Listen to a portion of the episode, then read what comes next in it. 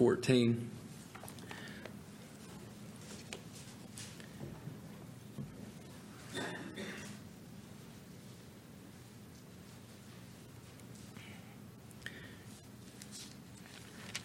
We'll just read four verses, beginning with verse 15.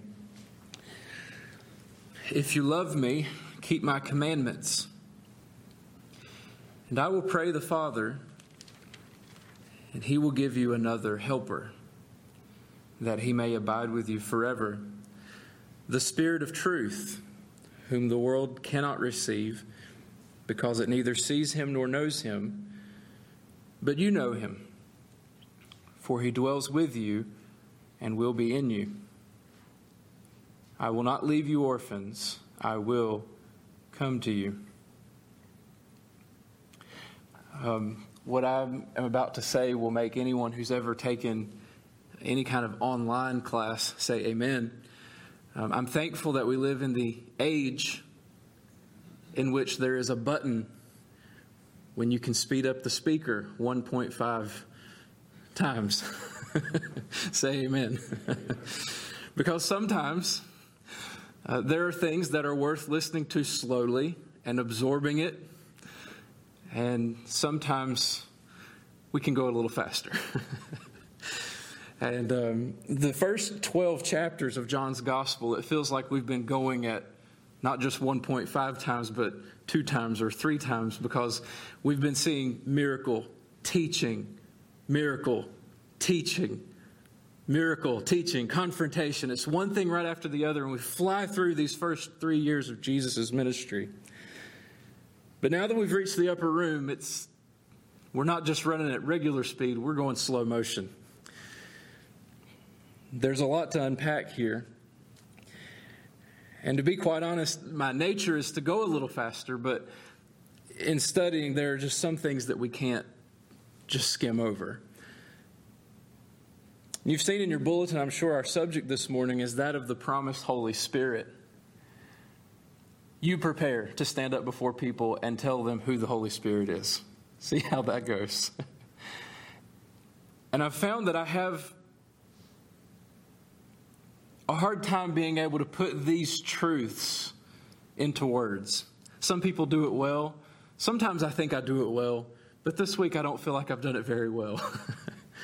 And I need the Holy Spirit's help in order to teach you who the Holy Spirit is.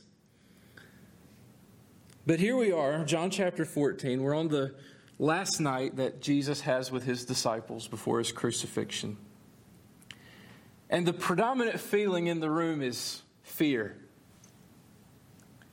Jesus has told the disciples that he's leaving, and quite frankly, they just don't like the sound of that. They've been with him for three years around the clock. They've heard him teach. They've seen his miracles. They've seen how he's handled confrontation. He's been available to them. And now he's leaving. So, Jesus, as we've seen the last few weeks, begins to comfort them by giving them promises. And he began to give that first promise at the beginning of the chapter with these words Let not your hearts be troubled. They are troubled. So he gives them reasons not to be. He promises, I go to prepare a place for you. Well, that doesn't sound too great, but the promise is if I go and prepare a place for you, then I will what? Come again and receive you to myself, that where I am, there you may be also. That's a comforting promise. And he goes on, as we've seen, to teach them that he is the only way to that place. That he is one with the Father, that every work that he has done has been done to reveal the Father to the world. So then he makes those two other promises we considered last week. He promised that everyone who believes in him will do even greater works than he has done. Not greater in kind, but greater in extent. Jesus worked, he made the Father known for three years. He primarily taught only 12 men. He rarely had an audience that wasn't Jewish. But now, He's promised his followers, You will do greater works than these. That is, whereas Jesus only had about 500 people who saw him post resurrection and believed in him, the church has for 2,000 years seen millions come to know him, and they haven't even seen him. 3,000 were converted in a single day after Peter preached his first sermon, and the work has been going on ever since. And he didn't just promise his followers that they would do great works, but he went on to say, Whatever you ask in my name, I will do it. That's a promise. and we established last week what it means to pray in Jesus' name. We won't rehearse all that today. But he makes these promises so that the disciples will understand that his physical absence does not mean that he will not be with them or that they will not have his help. And the wonderful truth for us is that these promises aren't only for the 11 disciples who were in the room with Jesus on that night, but these promises, according to verse 12, are for whoever believes in him. And he describes further who those who believe in him are, and that's where we pick up today in verse 15. He says, If you love me, keep my commandments. Now, some of you have a better translation than that in your Bibles. The word translated keep is actually a future tense verb in Greek, and it means that it's not really a, com- a, command. If you love me, then go keep my commandments, but rather it's a statement. If you love me, you will keep my commandments. That's supported what he says in verse 21 and in verse 23. He says down in verse 23, if anyone loves me, he will keep my word. We'll spend more time on this when we get to those verses, so let me just say this for now. The two defining characteristics of a person who truly knows Christ, a person who has been born again, is love and obedience. If you believe in the Lord Jesus, if you have been born again, your life will be characterized by love for Christ and by obedience to His Word. If those are the character traits of your life as a Christian, if you've been born again, these are your promises.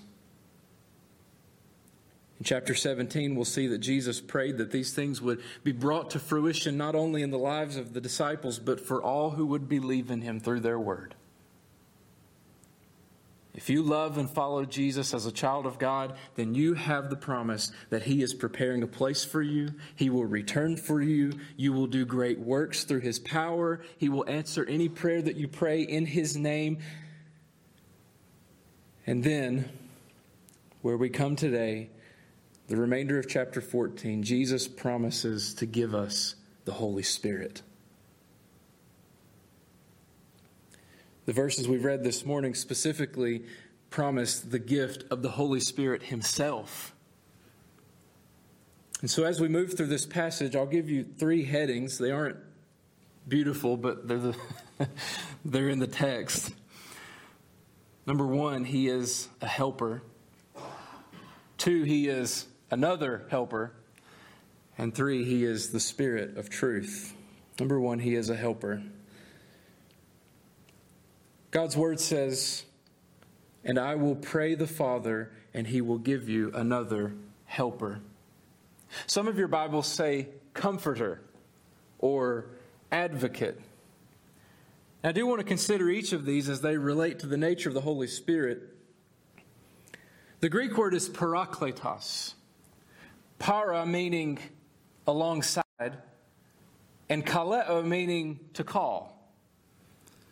So the word that John uses literally means that this one whom Jesus has promised will come is one who is called alongside to help.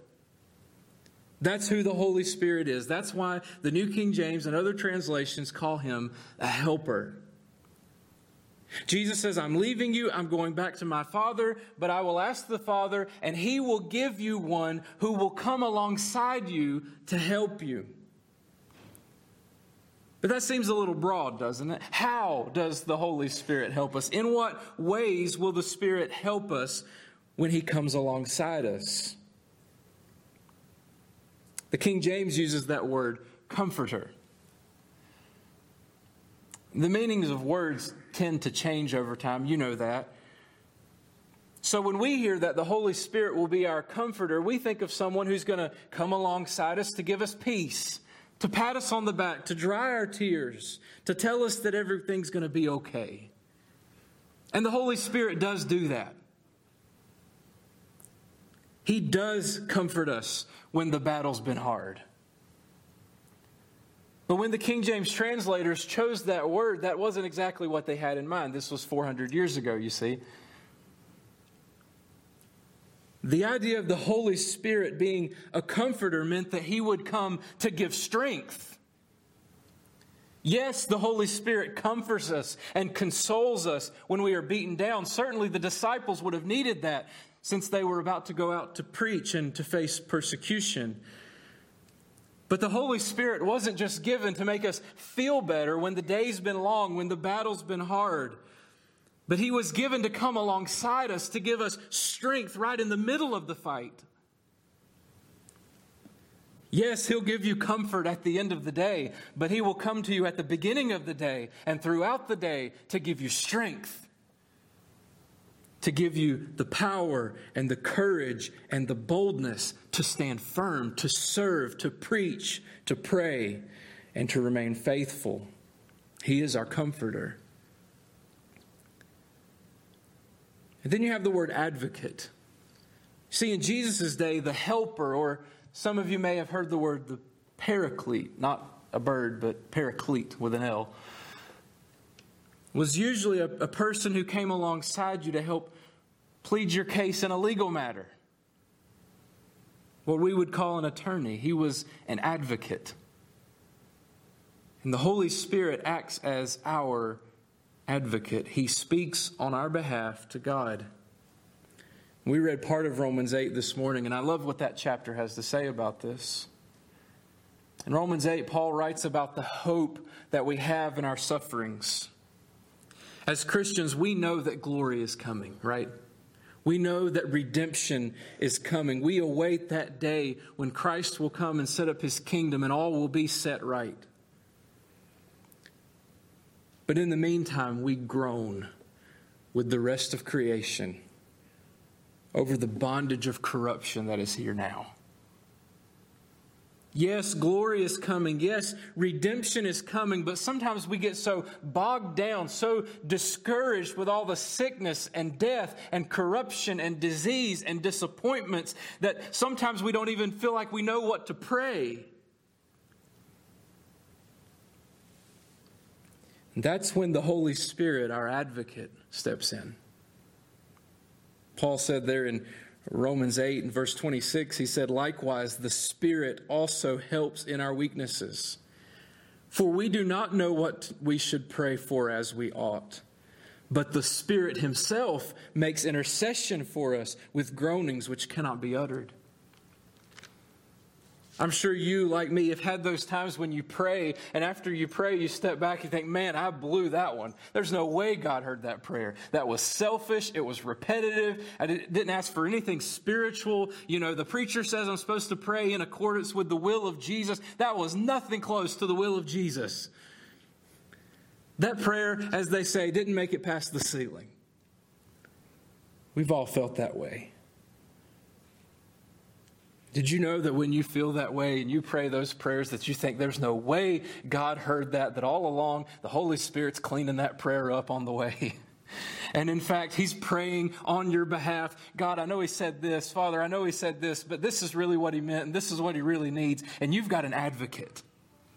You've got somebody that makes sure that your prayers get answered and that get and get heard. Isn't that encouraging? He's your advocate. Galatians 4 6 says, Because you are sons, God has sent forth the Spirit of His sons into your hearts, crying out, Abba, Father. It's because of the Holy Spirit. That's the only reason that we know that God hears our prayers. It's the only reason we can be assured that He hears us as, as His children at all, is because we have the Spirit as our advocate. He's our personal, direct line to God. There's never a communication failure. We pray to the Father. We pray in the name of Jesus, but we're only able to do that by the power of the Holy Spirit. He's been called on to come alongside you, to help you. He is your comforter. He is your advocate. He is your helper. And number two, He is another helper. If we just do one word at a time, this is going to take forever. I promise we pick up the pace. And now, if the Holy Spirit is another helper, then that implies that there's at least one other helper, right? and who would that be? Who could be that other helper? Who would be the other or the first paraclete? 1 John 2 1 says, My little children, these things I write to you that you may not sin. And if anyone does sin, we have an advocate, a parakletos, a helper, a comforter, a paraclete, an advocate with the Father. And who is that? Jesus Christ the righteous. This really got to me when I read this this week. You think it's nice having a paraclete? You have two. you think it's nice having a divine helper, a comforter to strengthen you in the heat of battle, an advocate to represent you and plead your case before the Father in heaven? Guess what? You have two. Jesus is our advocate who is with the Father. The Holy Spirit is our advocate who is with us. The disciples are concerned because Jesus is leaving. Jesus wants them to understand that this is way better. Jesus is going to the Father to make intercession for those who believe in him. When Satan comes along to accuse us before God, Jesus, our advocate, stands in our place and defends us on the basis of the free gift of salvation that he purchased with his blood. And when, when we pray to God, when we come with imperfect words or without words at all, we have another advocate, another helper, the Holy Spirit, who also stands in our place. We've got connections on both sides. We don't just have our foot in the door, we know people.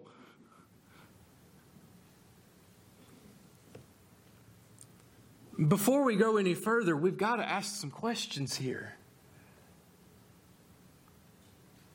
knowing that we have the Holy Spirit interceding for us on this end. And knowing that we have Jesus interceding for us on that end. And knowing that we have both because of the eternal plan of the Father to love us. Why are we so hesitant to talk to Him? Why would we not pray to the God who has gone to such great lengths to make himself accessible to us? We just saw last week that He's promised to do great works through us. He's promised that if we ask anything in the name of Jesus, that He will do it. He's promised that there's a better eternal home after this life. Why would we not step out in faith to simply be obedient to do what He's called His church to do?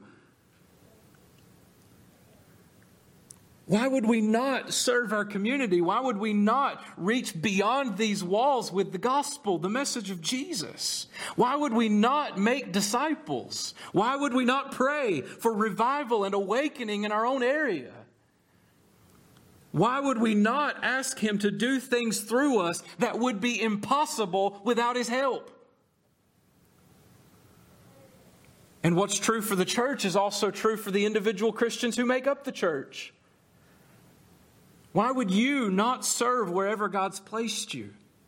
Why would you not share the gospel with that person that God's placed in your life? Why would you not disciple that younger Christian that you know? Why would you not pray for God to do a work in your home and in your church and in your community? God the Father has orchestrated all of human history to bring you into fellowship with Him. Jesus, God the Son, has died in your place to make payment for your sin with his own blood. He's forgiven you, he's removed your guilt. He now intercedes in your behalf in heaven. God, the Holy Spirit, indwells you, helps you, comforts you, strengthens you, prays for you. God is on your side. If you're a true Christian, if your life is characterized by a love for and an obedience to Christ, you are on the same side as God Almighty. He loves you, He cares for you. Live like it, pray like it. This shouldn't be facts that you can file away in your brain and go home and forget about it. This should change you. You have an advocate with the Father in heaven. You have an advocate with the Father who indwells you if you are His. He loves you. He cares for you. He brought you to Himself. Why wouldn't you love Him and obey Him?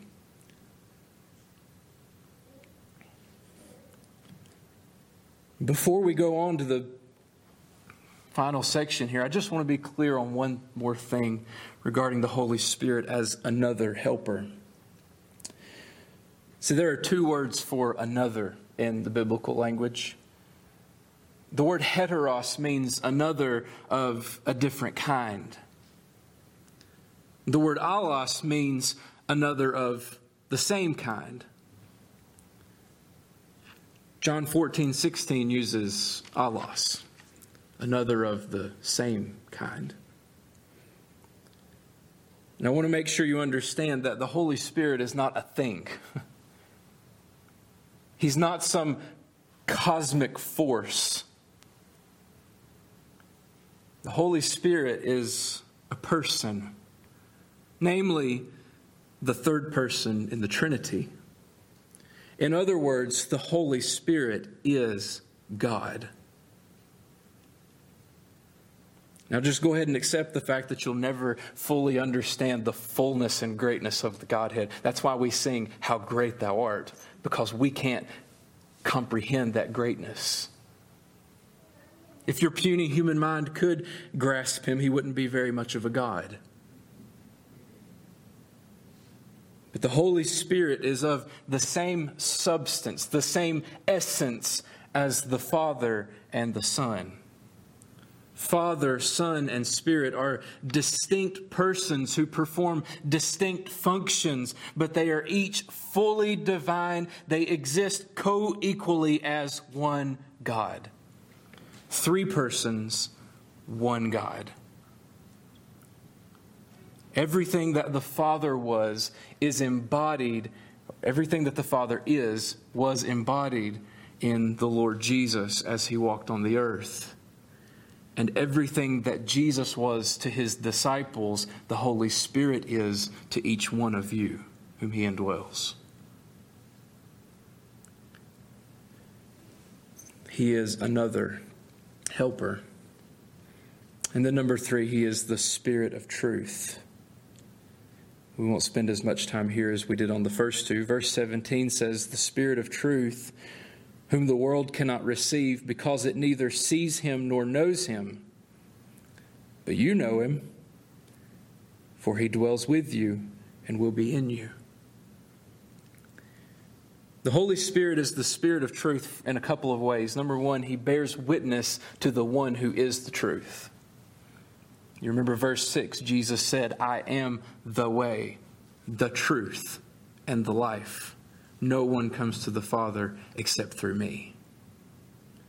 Being one with Christ, the Holy Spirit bears witness to Christ and to his message. It's only because of the work of the Holy Spirit that we're Christians at all. It's the work of the Spirit that causes us even to believe the gospel. Jesus did the saving work in his death, but when we heard the gospel message, it was the Holy Spirit who quickened us, who made us alive. It's the Spirit who brings dead souls to life, who makes blind eyes to see, deaf ears to hear, minds to comprehend, hearts to receive the truth of the message of Jesus. It's the Spirit who regenerates us and makes us new creations. It's the Spirit who gives us the faith to believe the gospel. Number two, he's the Spirit of truth in the way he enlightens the believer about God's Word. Jesus will tell the disciples when we get to verse 26 that the Holy Spirit will bring back to their minds all the things that he taught them. That's how they wrote these gospel records. That's how they went on and preached what Jesus said decades after he was gone. The Spirit brought it back to their minds, but that work of the Spirit continues today in the way He enlightens believers who study what they wrote. The same Spirit who inspired and superintended the writing of Scripture dwells in you and will help you to understand it when you study it. If you study the Bible without the help of the Holy Spirit, you're going to have a tough time. Much less be able to live by it and obey it. But if you come to the Word of God dependent on the Spirit who oversaw its writing. And you depend on the Spirit not just for help in understanding it, but by being changed by it, He will give you that help. That's why Jesus says the world cannot receive Him. They don't see Him, they don't know Him, because they have rejected the truth. You can't receive or see or understand the Spirit of truth if you reject the truth. They've rejected the good news about Jesus. They've rejected him as the way, the truth, and the life. They want to come to God another way, and there is no other way, so they don't know the Holy Spirit. Jesus says, But you know him. How? For he dwells with you and will be in you. Friends, if you've been born again, if you've believed on the Lord Jesus Christ, the very Spirit of God dwells in you. See, for the disciples, he said, He is with you and will be in you. Well, now we skip the whole with you part and just go straight to in you. Read the book of Acts. No wonder Jesus used this to comfort the disciples. He said in verse 18, I will not leave you as orphans, I will come to you. Jesus, you can't leave us. Where are you going? What, what, you, what are we supposed to do? We've been with you and you say you're leaving. And Jesus says, How about this? I'll just come live inside you. And he does. In his physical body, Jesus left. He ascended into heaven after his death and resurrection. But then came the Holy Spirit, not just God with us, but God in us. What a promise! This is the promise of the Holy Spirit. He is your helper, your comforter, your advocate. He's one with God, He is God. And He dwells in you. If you've not been born again, then you don't have this promise. You're on your own. You can't know God because you've rejected the truth of God.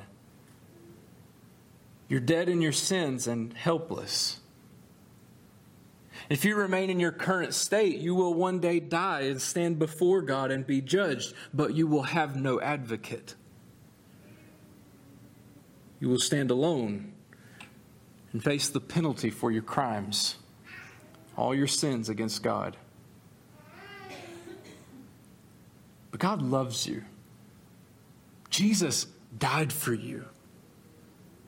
He took the punishment that you deserve so that you could be forgiven and saved from judgment. If you will simply repent of your sins, place your faith, your trust, your hope alone in Jesus Christ, He will save you. He'll forgive your sins, grant you everlasting life, and His Holy Spirit will indwell you. He will be in you. God will literally be with you forever. And for the rest of your life on earth, the Spirit within you will be cultivating more and more a love for Jesus Christ and a life of obedience to Him. He will give you all these things if you will simply believe. This is the promise of the Holy Spirit. And there's so much more to say. So come back next week. Stand with me as we pray.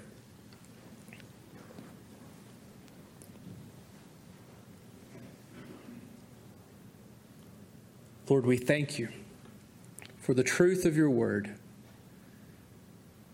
and the spirit of truth that opens our eyes to see it. Lord, you have not left us alone.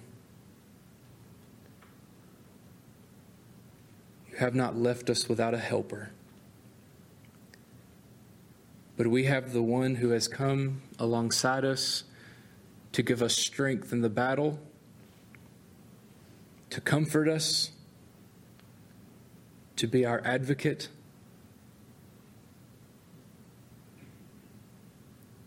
And to reveal your truth to us through your word.